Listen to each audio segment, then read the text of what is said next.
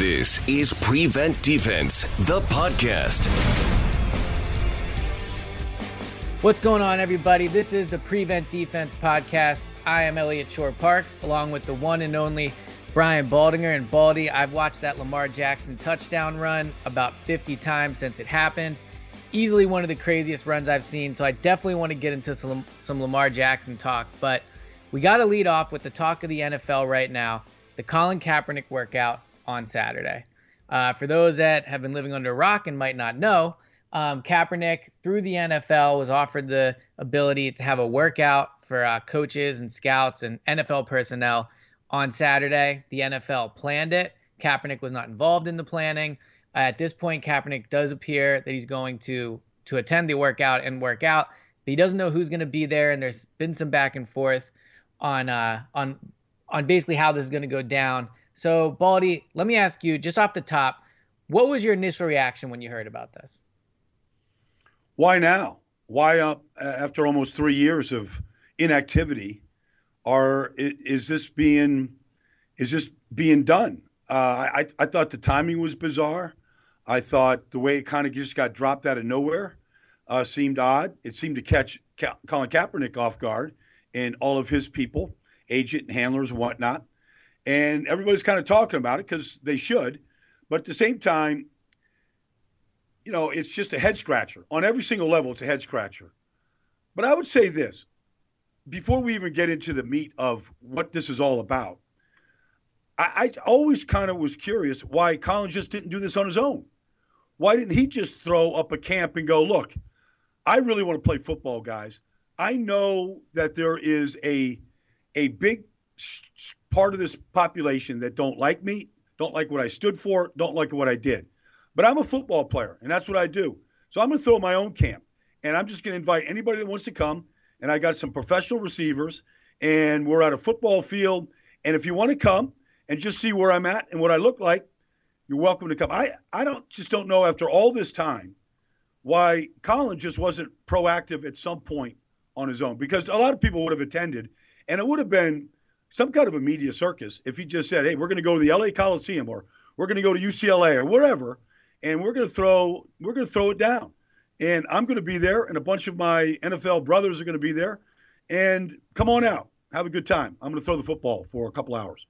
Yeah, I mean, I, I think that's uh, that would have maybe been a good idea for Colin, especially when sometimes there's been some narratives out there that maybe he doesn't actually want to play, like he doesn't really care about football, just because he has uh, you know, obvious off the field interests, which he clearly believes in, and he has every right to do that. And mm-hmm. it's pretty clear he should be in the league.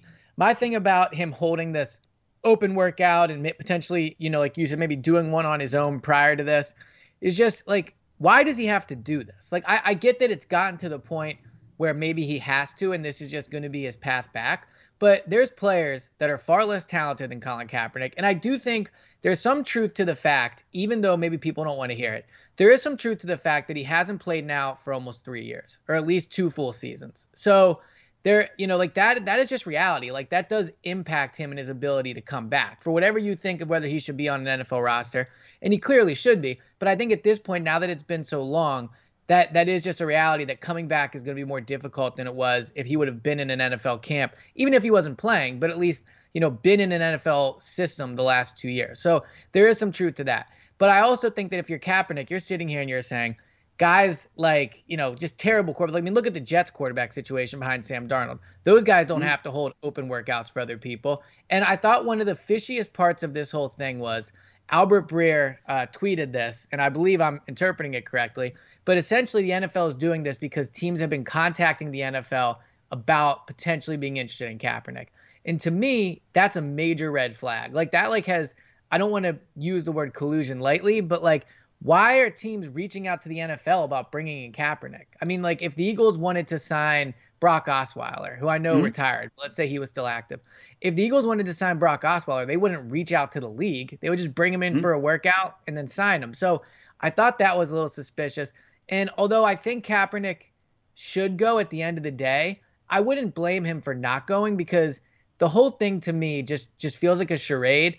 And honestly, it feels like something that's going to get tossed back in his face because if he goes to this workout and he plays well or you know looks like he's ready to go, or really, honestly, regardless of how he looks, if he's not signed after this, the NFL can say, look, we put together an event for him, which we don't do for other free agents. We invited teams. He had a chance, and teams don't want him. So I almost think he's walking into something where he's kind of being set up to fail at the end of the day. Well, I think there's a lot of players that miss year. For example, like Matt Moore was out of football last year. Nobody called him. Sat at home in Santa Clarita, California, raising his kids. Um, and then Andy Reid called him you know, this summer, and he came to the Chiefs. Now, that's after being out a year and basically a, a career backup player. But we're talking about Colin Kaepernick. The last time he played was against the Seattle Seahawks in Week 17 of 2016. That is a long time, and nobody. Yes. I mean, not, look, I feel like I cover the league as in depth as as well as anybody. I haven't seen any video of Colin Kaepernick physically. I haven't seen him throwing a football. I mean, I don't know what he looks like. There was like you said, like there was all kinds of reports. Does he want to play? What's he look like? I mean, you know, if there was some video out there, it'd be a lot easier to kind of make the declaration. To your point, like, does he need this workout in Atlanta to do this? And I'm with you. I, I mean, some of some part of me says he doesn't. This does isn't done for other people. Why is this being done for him, and why does he need it? They, they, he's got a resume uh, all the way to Super Bowl Sunday, right? So, but if right. you're out of the league this long, maybe you do need to see it. I just think if you're going to do it, then just do it right. Do it on a Tuesday when you can have real representatives there. Coaches, if the coaches want to come, uh, I doubt head coaches are going to come during the season, but maybe some assistants can come. Um, certainly some scouts, even general managers can come on a Tuesday. But Saturday is just an impossible thing. I mean, anybody traveling on the road, there's not going to be anybody. I, I just can't see I, I mean, I think every team will find a way to be represented, but I just you're just not gonna uh, a Tuesday in November as the season is heating up for the postseason just seems so bizarre to me. And then if you listen to Colin's side, and I believe everything Colin is saying about this, he doesn't know who he's throwing to. You know, are, are, are they going to self-appoint wide receivers? That's a big. Who's going to conduct the workout? All the particulars of any kind of a pro day from you know college to workouts.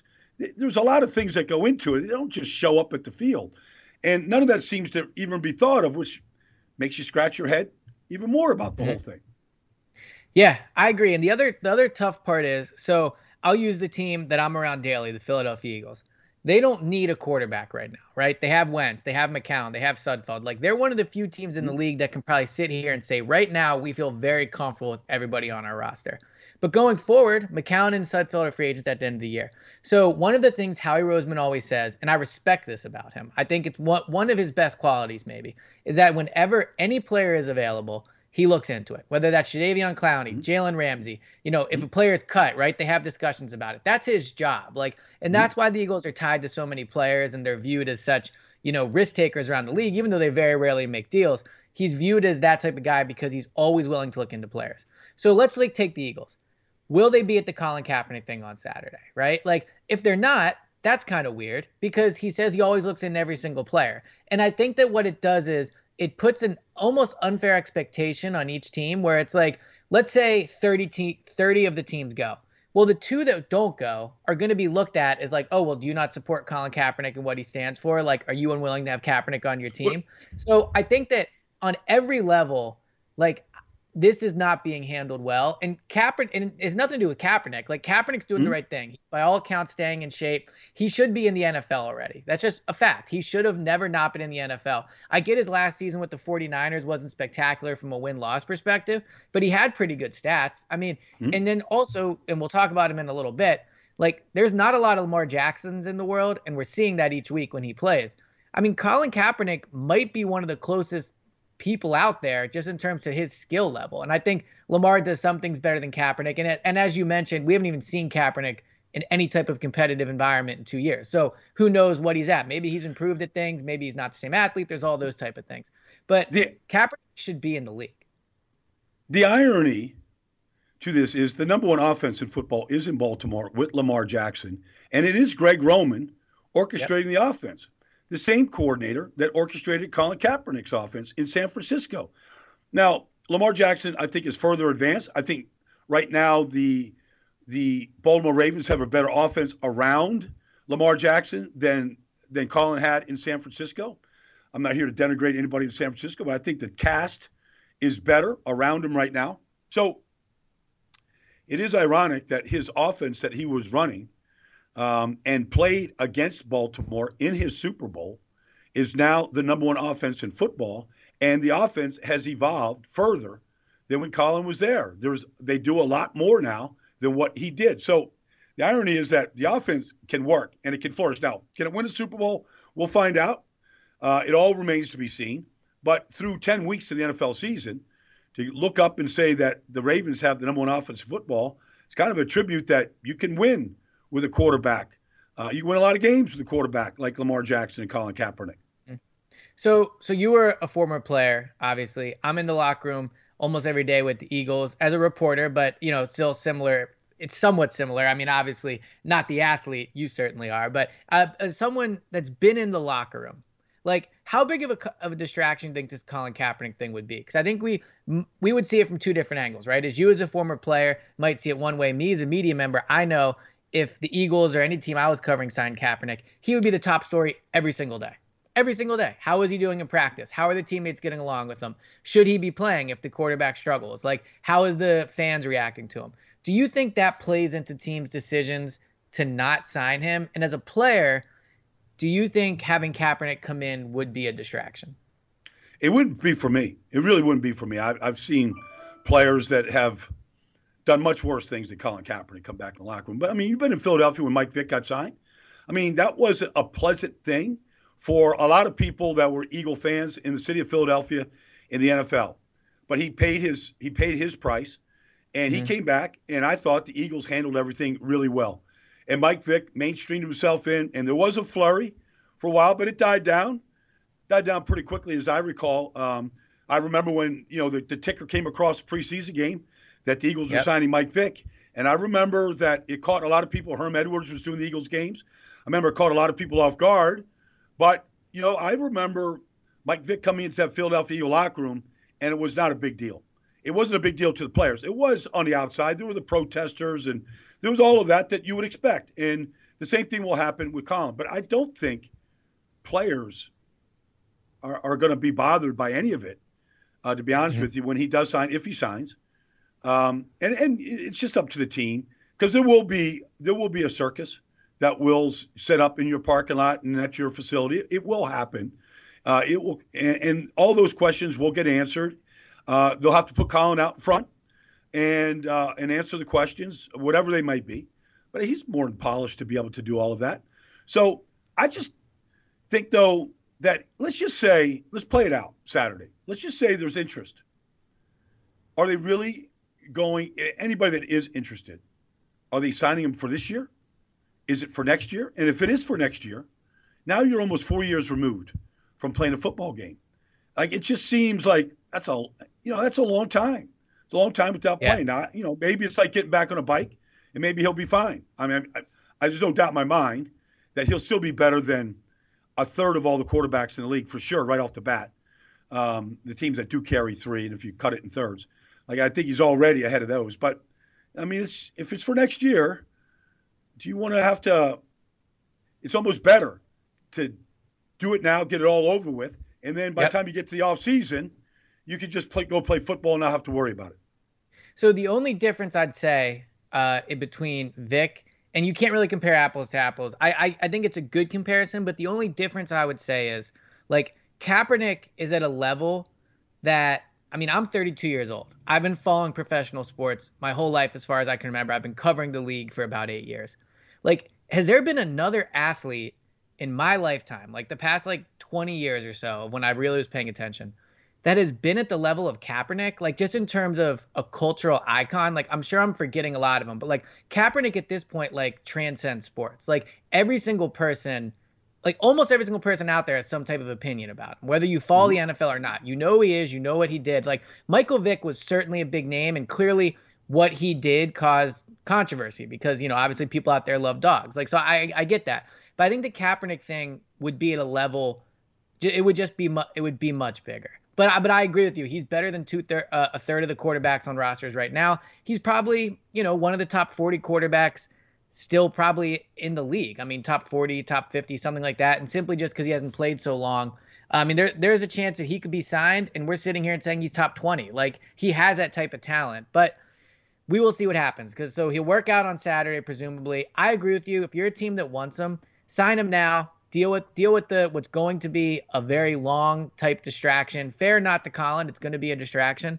Um, and you know, get to your off season and then have him next year on your roster. So if a team's interested, I think they should sign him now. And I actually, for the first time in a long time, think maybe there's a chance it happens. Like I think there's like a 30 to 35 percent chance he's on a roster when we're, when we're recording a podcast in uh, two weeks. But one quarterback that is definitely clearly on a roster right now and is probably the best quarterback in the league, or at least in the top three, Lamar Jackson. Last time we talked, uh, we, we were talking about his big win over the Patriots. He goes out and he absolutely embarrasses the Cincinnati Bengals. I mean, that run that he had with the with the spin move and making defenders run into each other, it was really it was the closest thing I've I think I've seen since Vick had that epic run against the Minnesota Vikings. Like it was it was unreal. So I, ha- I want to talk a little Vick versus Lamar Jackson, but first let me ask you just, I mean, how good was he against the Cincinnati Bengals? Well, I mean, for the second time in 10 weeks, he had a perfect quarterback rating. It's only happened one other time in the history of the NFL. So, perfect quarterback rating against the Miami Dolphins week one, perfect quarterback rating week 10 against the Cincinnati Bengals. And there wasn't anything he couldn't do. In fact, the, uh, the frustrating part for probably anybody who watched, and certainly the Cincinnati Bengals who had a front row seat, is how easy he made it look. I, like, even on the touchdown run, like, I'm, I just sort of having a parody and having fun. I mean, it looked like he was going to win the Heisman. You know, yeah. that, that's the kind of run that you win the Heisman on. And it was. It was like he was back, you know, winning the Heisman at Louisville that year when he was just the best player in college football every single week, and you couldn't wait to see the highlights on Saturday night of what he did for Louisville at that time. And now he's doing it against NFL players, and it's on a regular basis.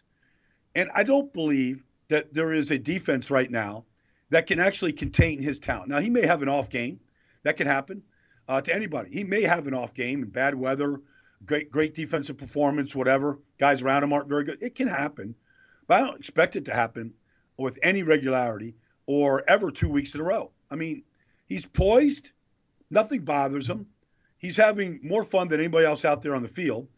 And, you know, in a city in Baltimore where they've had a hard time drawing a crowd, this will be the best game with Deshaun Watson coming to town, with the most star power and probably the most anticipated home game in Baltimore since probably their Super Bowl run, maybe before that, maybe their mm-hmm. first Super Bowl run. I mean, it's going to be um, it's going to be must see TV between those two players. But I, I, I, there is no comp for Lamar Jackson right now in the way that he plays, the offense he plays in, and really the perfection and the mastery that he shows right now. So I have these numbers from our, our trusty producer, and I think they're I think they're interesting. I don't know if it like shows that he's just kind of beat up on bad teams or not, but I just think it's interesting. So you mentioned the Miami and Cincinnati game where they had he had a, a perfect quarterback record in both games. So those teams are combined two and sixteen, and in those two games he had eight touchdowns, zero interceptions, and 158.3 quarterback rating. In the other seven games he's played, and again one of those was against the Patriots, and they played some quality teams seven touchdowns, five interceptions, and a quarterback rating of 83.7. So roughly about half of what he did against the, the Miami, Miami and Cincinnati. So my question to you would be, and I don't think I fall, I don't think I fall on defense uh, on the side of the fence of he just is beating up on bad teams because I do think Lamar has played at a very high level almost each week. I just think that it's tougher sometimes to put up big numbers against good teams, obviously. But what do you make of those stats about the fact that his quarterback rating is basically half as good when he's not playing Miami and Cincinnati. Well, he's a lot better right now than he was week one against Miami. He's a better player. He's improved. If you look at him against Pittsburgh, which everybody would say, and we'll, you could watch him on Thursday Night Football against Cleveland. I mean, is a very good defense, and they're second in the league in takeaways and sacks, the whole thing. They're very good. He went, he beat them in overtime, uh, or he beat them. Uh, when you look at uh, what uh, what he's yeah, he beat them in overtime. When you look at what he did going to Seattle in the rain, he was the best player on the field in the rain yep. in Seattle. And we know all we all recognize what kind of team Seattle is after knocking off the 49ers. He was the best player on the field against the undefeated Patriots, and we saw uh, what the Patriots had been. Uh, you know, and then last week against Cincinnati. So you can skewer the stats and take out Miami and Cincinnati, and and you can uh, grade it on a curve. But you can also say he just keeps getting better, and the mistakes he made earlier in the season he aren't he isn't making now, and they have so many. Their, their offense is so much more diversified now than it was, and I think it's just going to only get better. I mean, they have the best combination of tight ends in the league. When you look at Mark Andrews, who leads them in receptions, number one in the league on third downs. When you add in Hayden Hurst, the number one pick last year, when you add in Nick Boyle, they've got 83 catches for almost 1,000 yards. I mean, they're a tight end based offense, and they just get win matchups. And they weren't quite like that week one or week two, but it's becoming an increasingly big problem for all teams to deal with. Yeah, and I think probably the most important stat for Lamar Jackson 13 and 3 so far in, in his first 16 games. And like when you look at other young quarterbacks that have that type of extreme win win loss ratio, obviously Jimmy Garoppolo comes to mind, but Lamar, I personally think, just has way more to do with those wins than Jimmy does. Now, Jimmy early on when he came to San Francisco certainly turned things around, but this year when you look at them at eight and one, I mean that defensive line is ridiculous. Kyle Shanahan's an insanely good head coach, and the Ravens have a really good roster around Lamar as well. Don't get me wrong, but I just think when you talk about like you know at Seattle how he played, right? Like that to me is like a prototypical Lamar Jackson game, just because. And I thought I thought that the uh, clip that circulated this week of Harbaugh talking to Jackson on the bench really sum things up, right? Like th- those players really, really respect Lamar Jackson. They rally around him. And I think part of it has to do with kind of the unfair criticism he faced coming out of the draft, right? I mean, asking to take reps at wide receiver. I really think that his teammates love when he succeeds. And having been around Michael Vick when he was in Philadelphia, it, it, reminds me of that. I'm not in the Ravens locker room, so I don't know if it's it's completely comparable. But the players in the Eagles locker room loved Michael Vick. Like they they grew up watching him. They they were at, in awe of his talent. And as a former player, I'm sure you know this, and it's something I've learned from being around players for the past eight years. Like players know who's good. Like they can tell right off the bat if a guy is a good player or not. I remember when Danny Watkins was here in Philadelphia, and for those not listening that aren't diehard Eagles fans, he was an offensive guard drafted I think 22nd overall. Just a complete bust. He liked to fight fires in his free time, like no lie. He would dress up as a fireman and go and fight fires. Like and players could tell, like this guy's not a football player. I think with Michael Vick, you could tell right away because players said this guy's really good. And that highlight or the the clip of Harbaugh talking to Jackson when he talked about how much his teammates respect him, like that stuff really matters. Like I think as a quarterback, you have to have the support of the locker room to win. You just have to, and it's pretty clear Lamar has that. Well, he has it. Um, and, and there's, you know, as an athlete, we, most of us are kind of muggles. You know, we're just guys without a lot of talent. We're just muggles. That's who we are. Um, but every team has a couple of guys, and some teams are fortunate to have a guy that just is superior physically and athletically. And sometimes, like the, the run, the touchdown run that you speak of for 47 yards, I mean, that's a highlight run. You you know, if if he is the NFL MVP, they'll show that at NFL Honors on Saturday night before the Super Bowl in Miami this year, and that will be the play that everybody will watch again and again, like you have all week long. But you know, sometimes in practice you see things that are even better than that because it's just practice and you're just freewheeling and you're not, yep. you know, you're not encumbered by the play or the design. You're just out there playing. Sometimes you see the talent in practice at an even higher level.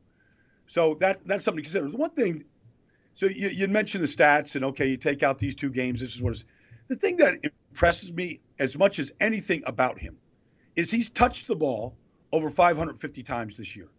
He's he hasn't fumbled yet. Like wow. you look at these quarterbacks, they can't hold on to the football. I mean, I don't care if it's one fumble. Like he hasn't fumbled once. And here's a guy that's running for 700 yards. So the ball's in his hands. He's getting hit. He's getting chased. He hasn't fumbled one time in 550. He's got the five interceptions. He's run for six touchdowns. He's thrown for 15. He's got 21 touchdowns, five interceptions, no fumbles. Like that stat to me is amazing. Now, you know, I hope I don't jinx him, but just that ball security is an amazing stat. I don't care what quarterback you are, in what era you played in. To not fumble after touching it for 550 times when you're the focal point of every team's defense is an amazing statistic. Yeah, I mean it is. Daniel Jones would kill for those type of numbers with how much he's putting it on the ground. Uh, just wanted to throw these by you. This is uh, Lamar Jackson's first full season versus Michael Vick's first full season, and I'm projecting Jackson's numbers going forward because he hasn't played 16 games yet this year, but I'm just projecting them. So around 3,600 passing yards, 27 touchdowns, nine interceptions, and a whopping 1,200 yards rushing. I'd be pretty surprised if he reached that, but he's on, that's what he's on pace for now. Vick's first full season, 2,900 passing yards, 16 touchdowns, 8 interceptions, 777 yards rushing. So not as many rushing yards. In fact, Lamar Jackson's, I think, almost basically already at 770 yards. Uh, in a different game back then, too, it was tougher to pass the ball. But I really do think it, and I think Michael Vick's a Hall of Fame player. Like, I think he belongs in the Hall of Fame. Uh, I think he was Hall of Fame talent. I don't care about his numbers, honestly. I think you can't tell the story of the league without talking about Michael Vick. And I think those are the players you put in the Hall of Fame. Like, I would put him in the Hall of Fame over a guy like Matt Ryan, who just has been really good for a long time, but I don't think has been special enough to make the Hall of Fame. I think Michael Vick was a special player.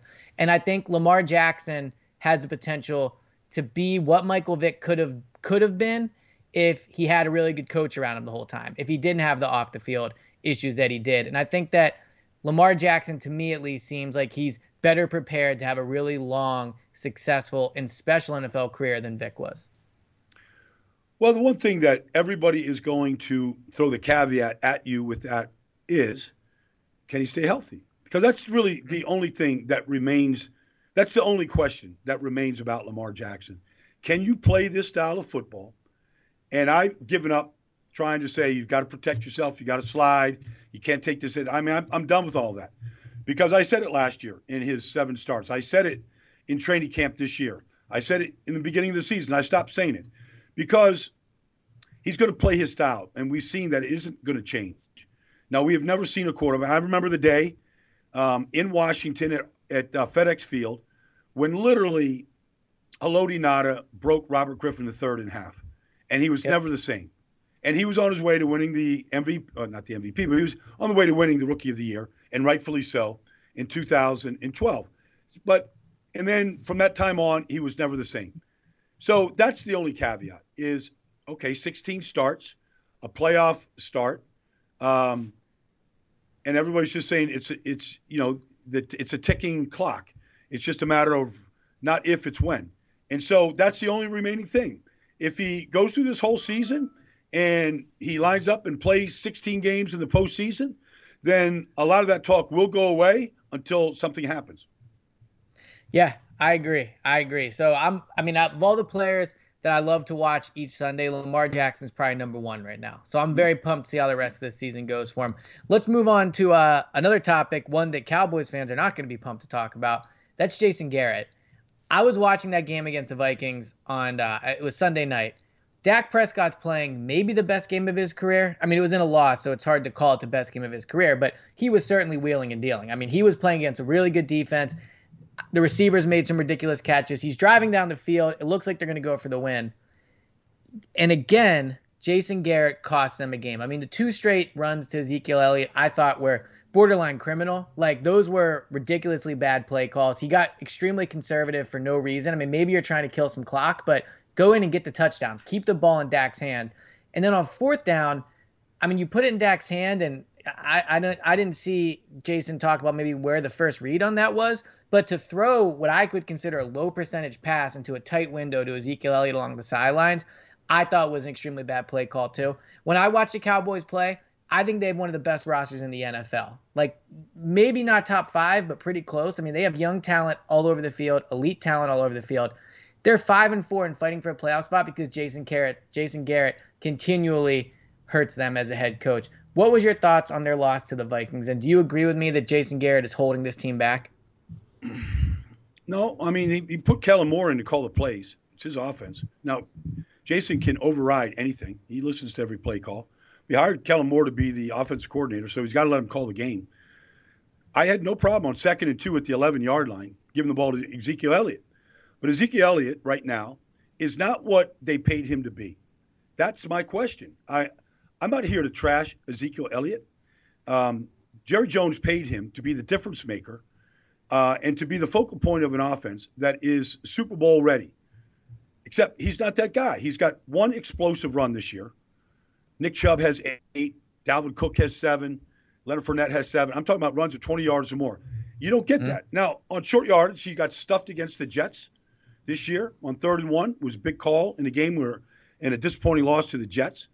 Uh, he got stuffed on fourth and one against the Rams in a playoff game last year in a one score game. They gave it to him on second and two because they think that he's that guy. And I don't have any problem with giving it to him on second and two. And if you think he's that guy, if you want to give it to him on third and two, you definitely can't lose three yards. And if you get to fourth and five, you definitely can't say, I'm going to take Zeke against Eric Kendricks in a matchup when really Michael Hughes struggled all game long against Amari Cooper and everybody else out there. So I thought the ending was bizarre. It didn't make a lot of sense. It didn't look like with Cobb and Cooper and the guys that they have there, uh, or Jason Witten. I thought there was a lot of better opportunities because you could still get a first down. You don't have to score a touchdown. You got plenty of time. I, I thought Dak was fantastic all game long. Uh, he was. You... I thought Dak was Dak. I mean, he's an incredibly poised kid. He loves to play. He looks very well prepared. He made great throws and great decisions all the way to the 11. I thought, look, second and two, you're just throwing the ball to Amari for eight yards, put the ball in Zeke's hand, And let him go do what he's paid to do. And he can't do it right now. I mean, he's not, I mean, I know he can do it, but in a big spot, he has not been able to do it. Do you think the Cowboys are legitimate contenders in the NFC? No, not right now. No, not the but way don't you think they should games. be? I mean, look, but don't you think they should be? Like, look, look at that roster. Like they have one of the Dak has been arguably a top five quarterback this this year. I mean, at least top ten. Like they have the pieces, and I agree with you. Ezekiel Elliott's not been great, but he's still one of the better running backs. I mean, he actually he's been pretty pedestrian this year. But well, I mean, don't you think they they should be? Well, you know, look, I saw the Cowboys come back and take the lead at 21-20, and then I saw Alexander Mattison and Dalvin Cook run the ball right down their throats. Like literally, at one point in that drive, they ran it 10 straight plays in a row, and the Cowboys were helpless to stop them. Now, that's not a championship defense. Same thing happened in the Rams' loss last year in the playoffs. I mean, they ran the ball right down their throats. So I don't think that that's where championship teams can be vulnerable in in this day and age. Not when you're trying to win championships. You've got to be much better than that. You go out there and get Michael Bennett to rush the quarterback, and you can pay Demarcus Lawrence and Robert Quinn to rush the quarterback, and they're good at that. But somebody's got to be able to stop it, and I haven't seen it from Jaylon Smith or Leighton Vander Esch or, you know, Sean Lee, the guys inside. I, I saw the rookie Mattison rip them apart. Dalvin Cook certainly ripped them apart. They couldn't stop a, a screen game all game long to Dalvin. Um, I might just see weaknesses in the defense. So one team that is starting to creep their way into the conversation of legitimate type contenders in the AFC, maybe not to make the Super Bowl yet, but a team that we never thought would be here, and I think is kind of the polar opposite of the Jason Garrett situation because I think Garrett and I know Kellen Moore is calling the plays, but it seems like sometimes Garrett creeps in there and you see some of his tendencies. But I think one coach that might be coach of the year, at least is very least on the short list, Mike Tomlin out there in Pittsburgh. The Steelers, five and four now. They're second in the AFC North. It's funny, they're going to play on Thursday night against the Cleveland Browns. If I would have told you at the beginning of the season, Big uh, Roethlisberger was going to be out for the year, and they would enter the matchup with the Browns at five and four, and the Browns at I think they're three and six now. Like you wouldn't believe me. So it, it's ridiculous that it's gotten to this. But how how are the Steelers winning? Like, is it just Minkah Fitzpatrick has been that good? Is it Mike Tomlin? Is Mason Rudolph better than we thought? Like when you watch the Steelers, how have they been able to to pull this off? Basically. Well, okay, it's a good question because uh, it, it's a completely different roster than any Steelers roster that you can recall their third round pick from Toledo, Diontae Johnson, to me is their best wide receiver. James Washington had a slow start as a rookie last year, but he is coming on. They've got a young second year right tackle. They've got a new left guard. They have running backs been called up from the practice squad like Trey Edmunds. On defense, what they did to the Rams was actually, I thought, revolutionary in where this league is going. Uh, to, uh, Elliot, uh, on 3rd mm-hmm. down, the Rams were one for 14 on third down that game Sunday. And the Steelers took all their linebackers off the field. They played seven defensive backs. Um, Mark Barron, uh, in a variety, you know, whether it's Minkah Fitzpatrick or um, you know any other number of safeties they have, played linebacker if they need one, but they basically voided the middle of the field because they didn't think Jared Goff is a threat to run, and he's not a threat to run. He's run for 18 yards this year, so he's not a threat. So they they voided the middle, and they basically doubled Cooper Kupp everywhere he went, and all the receivers, and then they got after Jared Goff with a really good four-man rush, led by T.J. Watt and Bud Dupree and Cam Heyward, and they collapsed the pocket and got the ball out of his hands. Had the big play by Minkah Fitzpatrick for a return for a touchdown, and they shut down the Rams. I mean, the Rams defense outscored their offense in that game eight to four. Uh, you know, they got a defensive touchdown, they got a safety. So by Aaron Donald, who was still the league's best player in that game. So it is Mike Tomlin's best job. And you know, 13 years now. I don't care what profession you're in, Elliot. When you go 13 years and you never have a losing season. I mean, just think about that. 13 years, you never have a losing season. Any sport, any business, you never have a losing you never have a losing uh, sheet, you know, a, a financial sheet mm-hmm. in any business. Sport, he's never had a losing season. And you're you're breaking in, and we all know in football, the hardest thing to do is to develop a young quarterback who isn't named Peyton Manning that and try to win games. And they are. They're doing that. I mean, Mason Rudolph so, has limitations. And, and, well, and that, they're, they're winning games. Yeah, that's what I was just about to ask you. So there's two types of teams this league: teams that have quarterbacks and teams that are looking for them. And I don't know where the the uh, Steelers stand right now. I think that when Big Ben went down, and you assumed that they were going to be, you know, like a four and twelve team, you say, okay, they're going to be potentially drafting a quarterback next year. Now, not only are they five and four, and maybe now they're not even going to be drafting in the top, you know, twelve or whatever. But Mason Rudolph comes in. He's four and two. He's and he's had pretty good numbers. I think uh, I had him just over here a second ago. But uh, 11 touchdowns to four interceptions, quarterback rating of 93, 1,300 yards in six games. Like, what if is can can Mason Rudolph be their guy of the future? Do you think this is a team that you know still should entertain the idea of taking one of these quarterback prospects next year? Well, I'm I'm a big Mason Rudolph fan. I did a lot of his games in college. Um, you know, he started almost like 38 games or something like that in college. Uh, he had a lot of experience coming in. I mean, Ben was obviously threatened by him, didn't want to talk to him or deal with him when they drafted him in the third round. Um, yep. he, but he's he come in there and just quietly, you know, um, done his job and taken taking the reins on a team that has lost every running back they've lined up this year. Um, the offense line has not run blocked very well. They've been out without their fullback except for one game in Roosevelt Nix. They've been playing shorthanded all year.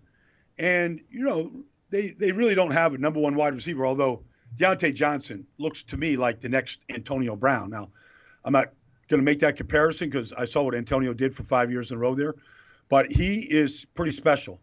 He um, has he easily separates from any man coverage, and he's good after the catch. So I think you're going to see him Thursday night against Cleveland. I think he's going to play pretty well. He's from Toledo, so uh, he's going back home. I, th- I think he's looking to put up, you know, a nice day. But anyways, are the Steelers in the market for a quarterback? I think you got to wait and see how this thing plays out. I mean, if they get into the playoff hunt and get to a playoff with Mason Rudolph, I think they're set. You might go in the secondary market for a backup at this point. Mm-hmm. Uh, and oh, may, who knows? Maybe Ben comes back. He's under contract. We'll see what he looks like, what the what the arm comes back like. But you know, I would say that if Mason gets them to the playoffs or near the playoffs, that between him and Ben, I think they're in good shape. Yeah, and it's pretty wild to think that Big Ben went down and the Steelers are not going to be looking for a quarterback. And when you look at their franchise, they go from Bill Cowher to Mike Tomlin. Now maybe they're going to go from Big Ben to uh, to Rudolph with really not much of a search. But Baldy, as we know each week, when you're looking for an employer, hiring can be a slow process. We know that. The prevent defense listeners, they know hiring can be a slow process. Cafe Altura's COO Dylan Miskowitz also knew this, and he needed to hire a director of coffee for his organic coffee company, but he was having trouble finding qualified applicants. So what did he do? He switched to ZipRecruiter. ZipRecruiter doesn't depend on candidates finding you, it finds them for you. Its technology identifies people with the right experience and invites them to apply to your job. So you get qual- qualified candidates fast. Dylan posted his job on ZipRecruiter and said he was impressed by how quickly he had great candidates apply. So he used ZipRecruiter's candidate rating feature to filter his applicants so that he could focus on the most relevant ones. And that's how Dylan found his new director of coffee in just a few days. With results like that, it's no wonder that four to five employers who post on ZipRecruiter get a quality candidate within the first day. You can see why ZipRecruiter is effective for businesses of all sizes. And you can try ZipRecruiter for free at our website, ziprecruiter.com slash enter. That's ziprecruiter.com slash E-N-T-E-R. ZipRecruiter.com slash enter. ZipRecruiter, as always, the smartest way to hire. Baldy, I'm here in Philadelphia. The Patriots are coming to town. Everybody's talking about Super Bowl 52. But what I want to talk to you about is how are the Eagles going to get back to that Super Bowl? Like, is this a playoff type team? Because I sit here and doesn't look like Alshon's going to play on Sunday. DeSean Jackson's basically out for the year. Maybe he comes back in the playoffs, but he's definitely out the rest of the regular season. You look at the Eagles, and I think it's easy to say, like, maybe this just isn't their year. But I think Carson Wentz should be expected to lead this team to the playoffs. I think that you gave him that money, right? You gave him the franchise quarterback deal. He's in his fourth year. You go up, you drafted him at number two overall for moments like this. Seven games left, four of them at home, four of them are very easy games. Like, this is where you go if you're Carson and you make a name for yourself. If Carson takes his team to the playoffs, I think it'll be more impressive than what he did in 2017 because it'll be showing, okay, I'm the franchise guy. I think Carson should be expected to elevate his game and get the Eagles to the playoffs. Where do you fall on that? Well, I agree. I agree. I mean, I think they can be a playoff team. I mean, the way they're running the football right now, it's a great matchup against the Patriots. I saw Nick Chubb, you know, rip them apart for 130 yards in Week Eight. Um, they ran right at them, and they ran the the Patriots out of their preferred defense. Uh, I would expect the Patriots to play a three-man defensive front, maybe a four-man defensive front, trying to combat the power uh, that the Eagles are playing with. I mean, Brandon Brooks is playing at the highest level of any guard in this league right now, and who would have thought that eight months after Terrence Achilles against the Saints that anybody could do that, much less a yep. 340-pound man. Lane Johnson is back to being the Pro Bowl self. Dallas Goedert is as good a blocking tight end outside of maybe George Kittle as there is in the league. I mean, they've got pieces up front. They've got a good one-two combination. It's up to Carson to make that running game pay off. And look, you've got a Pro Bowl tight end. You've got another good tight end. You've got Alshon Jeffery healthy. I mean, you don't need five weapons. You need a place to go with the ball in the red zone. You need a place to go on third down. You need to be a threat when things collapse around you to extend plays and take off with it. Like you've got all like DeSean would be a luxury. It'd be great to have a deep threat. But you don't. So what? I mean, I saw the Patriots adjust year to year to year when they mm-hmm. lose players. So if you want to be thought of as the franchise quarterback and earn the money of a franchise quarterback, then you just adjust and you make stick throws when you have to. And you recognize the situation, the down, the part of the game. I mean, you play quarterback. And that's what great quarterbacks are supposed to do. And that's what I expect Carson to do. And if he doesn't, then any sort of criticism or derision or all that stuff, he, he goes underneath the microscope like all quarterbacks do. Yep. I, I, I 100% agree. I really think the Eagles season is going to come down to how special Carson can be. I've seen Doug coach in big games and win, right? Like, I don't think Doug, Doug to me is not a question. The, the game plan will be good. Like, Doug is fine there. This is going to come down to four or five times a game if Carson can turn nothing into something and if he can turn a third and seven into a first down. And the good news for the Eagles is that's kind of where Carson has been at his best. Like, Carson has been at his best when the Eagles need him to make a play out on the run and he turns a third down into a first down. Where Carson has struggled is with consistency. And that would be my concern with the seven games. Is like I think there's a chance they win on on Sunday. And I, I of course I want to get your opinions on that cuz I know you said you think they match up pretty well. But I think there's a chance to win on Sunday. But do I count do I trust Carson to lead them to wins in three straight games against the Giants, Washington, and Miami. Like I should. Those three teams are not very good. But Carson has struggled to string together wins. So I think these next seven games, you mentioned if they don't make it the playoff, if they don't make the playoffs at the end of the year, we'll be talking about this team and where they're at. And Carson should be at the front and center. Like if they play 16 games and they don't make the playoffs, that's a red flag for Carson. It just is. Like I don't care that DeSean Jackson was gone. If you're a really good quarterback and you're paid like one, and you're, I mean, before the year, Carson had MVP talk for him to be considered an MVP candidate and then not make the playoffs, like that's a disaster. And so I think we're really going to have to look at Carson a different way. I want to get your opinion on this Eagles Patriots game. So coming up, Baldy and I are going to preview Sunday's biggest game. You're listening to the Prevent Defense podcast. Hey everyone, Cody Decker from Swings and Misses, the radio.com sports original, here to talk to you about Hims. You know, I've been taking Hims now for a couple of months now. My hair has been growing back thicker, fuller than it has been in years. Baseball did everything it could to try and take my hairline away, and now, thanks to Hims, I'm getting it back. 66% of men lose their hair by age 35, and me being 32, it was time to get forhims.com. They are your one stop shop for hair loss, skincare, and sexual wellness for men. This Black Friday, secure the best deal of all a healthier, thicker hairline. This Thanksgiving, when your relatives say, healthy and full, they're finally talking about your hair and not the turkey. No more awkward in person doctor visits or long pharmacy lines. For Hims connects you with real doctors online, which could save you hours. It's completely confidential and discreet. Answer a few quick questions online, and a doctor will review and they'll determine whether or not Hims is right for you. Order now, and our listeners can get started with a Hims complete hair kit for just $5 today, right now, while supplies last, and subject to doctor's approval. See full website for details and safety information, and that website, forhims.com slash swings. Prevent Defense, the podcast. All right, welcome back. Of course, we had another week in the NFL here, and I think the best game of the week, and I'll be lucky enough to be there. Patriot at, e- at Eagles, as I mentioned, the Super Bowl 52 preview. For some odd reason, this feels like a win to me, Baldy. I don't, I don't know why. Like, I don't think the Eagles have enough weapons. It does not look like Alshon is going to play. So without Alshon Jeffery, you're talking about a receiving corps Jordan Matthews, Nelson Agholor, Mack Hollins, and J.J. Arcega-Whiteside. And of course, they'll target Zach Ertz, but as we all know, and Doug Pederson talked about this week, Bill Belichick is known for taking away the team's best offense and our option, and that is Zach Ertz. So you're going to need Dallas Goedert to step up. And I'm wary of the fact that the Patriots are not only coming off of a bye, they're coming off of a loss, their first loss this season in embarrassing fashion on uh, prime time. You think this Eagles match up well? Why do you think that? Well, I think their offensive line is playing at a really good level right now. I would put them in the top five offensive lines in football. Um, so I think that's part of it. They're running the ball really well.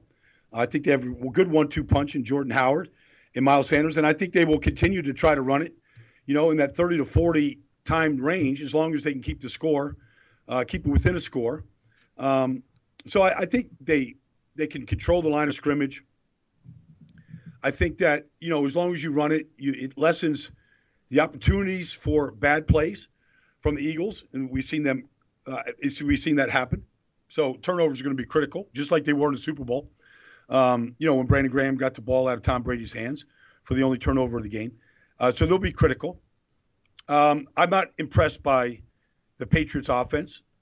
Um, you know, they're going to throw to Julian Edelman and James White. And we know they're going to throw to.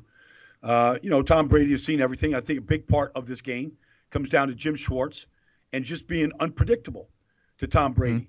Uh, I think Jim Schwartz can be very, very predictable. And when he does all out blitz, they don't disguise it very well. And they've gotten burned. Sometimes you get the bull, sometimes the bull gets you, but more often times not this year, they've got the bull. I think Fletcher Cox, I don't know what's happened to him, but in the last two games, he's played better than I've ever seen him play. And yep, Brandon Graham was right better. next to him. I've never seen I've never seen Fletcher play at this level. so I mean, this is not a good offensive line. I mean, if I was an Eagle defensive end, Josh Sweat, if I was, uh, you know, Derek Barnett, I'd be, I'd be fighting to line up over Marshall Newhouse. I mean, we're talking about a tackle that's been to eight teams in this league, that is a backup at best. Yet he's their left tackle in the center. I expect Fletcher Cox to like line up on him in every single pass play, and just do what he wants to do with him because he, he's not going to be able to stop him. So I, for all those reasons, I like, and I think the Eagles, especially a guy like Miles Sanders, like this could be a screen game kind of game. Like let Miles Sanders go in space and catch eight screens in this game. I mean, I could see them against those linebackers. He's he's an elite. I think he's an elite ball carrier in space with the ball in his hands. However, you get that. We saw it against Buffalo on first play of the third quarter, rip one for 65 yards. I mean, the guy's got great speed and balance. Like yep make, let this be his coming out party. I mean, they throw to James White 14 times in a Super Bowl game. I mean, why can't you throw to Jordan Howard and Miles Sanders in the absence of, you know, your uh, Alshon Jeffery and DeSean Jackson? You got to find another way to move it in the air. Yeah, I agree. I think this is a big game for Miles Sanders, and it's a big game for Howie Roseman's draft picks because Dallas Goedert needs a big game. Avonte Maddox against Julian Edelman will presumably be the matchup there with the nickel slot. Uh, you know, Miles Sanders, you just mentioned. J.J. Arcega-Whiteside's going to play a lot more than he normally does with Alshon probably out. So I'm picking the Patriots in this one. I think the Eagles have a shot, but I can't pick Carson Wentz right now to beat Tom Brady in a game. I know they're not matching up against each other, but man, that Patriots defense is so good, and I just don't think the Patriots are going to lose two games in a row. Uh, real quick before we get to the next one, who are you picking in this one?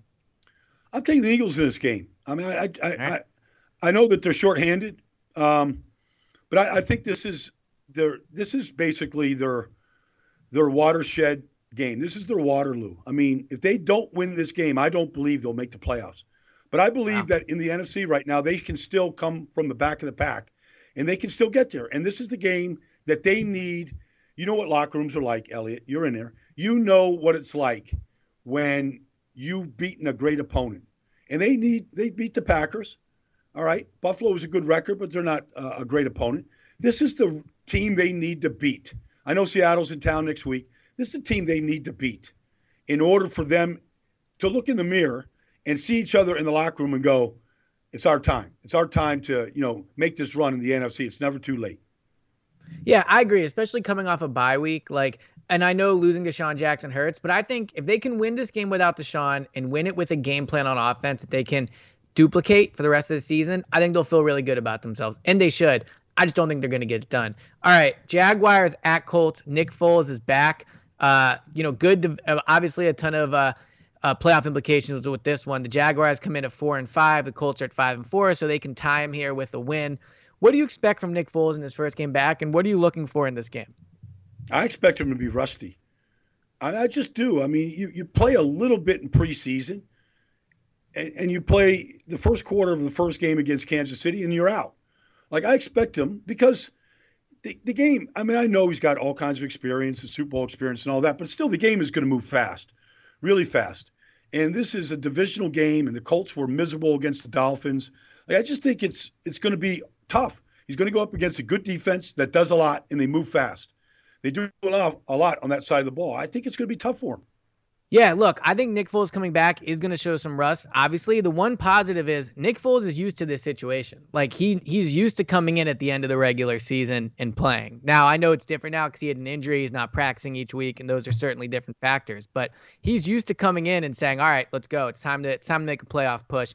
Um, I think he'll I think they'll win the game, honestly. Like I think the Jaguars are going to win this game. I think having Foles back will help them.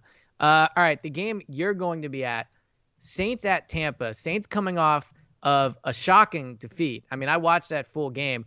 They were just absolutely dominated by that Falcons team. And I think maybe we underestimated, or at least I know I did, how much these players in Atlanta are playing for Dan Quinn's job. Like there was a story about Julio Jones stepping up and saying, we have to do this for Dan and, and all that stuff.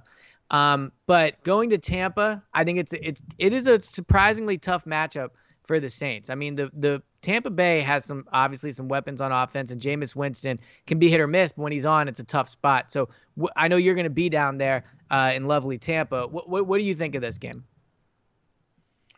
Well, I think it's going to be a good game. I really do. I mean, this is a division opponent.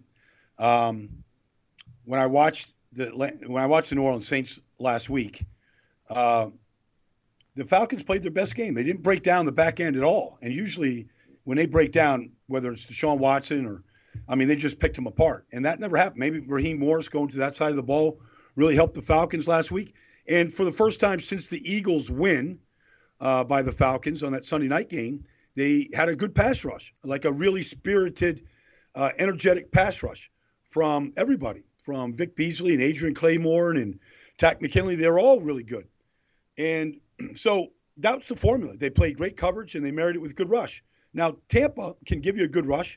They're very good at stopping the run, They're the best in the league at it. Uh, Vita Vea is a budding Haloti Ngata in this business right now. He's a dominant, dominant player.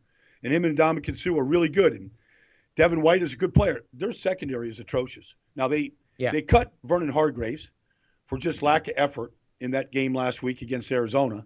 And I think Bruce Arians was correct in cutting him. But the problem is they they really don't. I don't know if they have enough healthy bodies to actually man the position. There's nobody, there's no person, and there's no coverage that can stop Michael Thomas from catching the ball.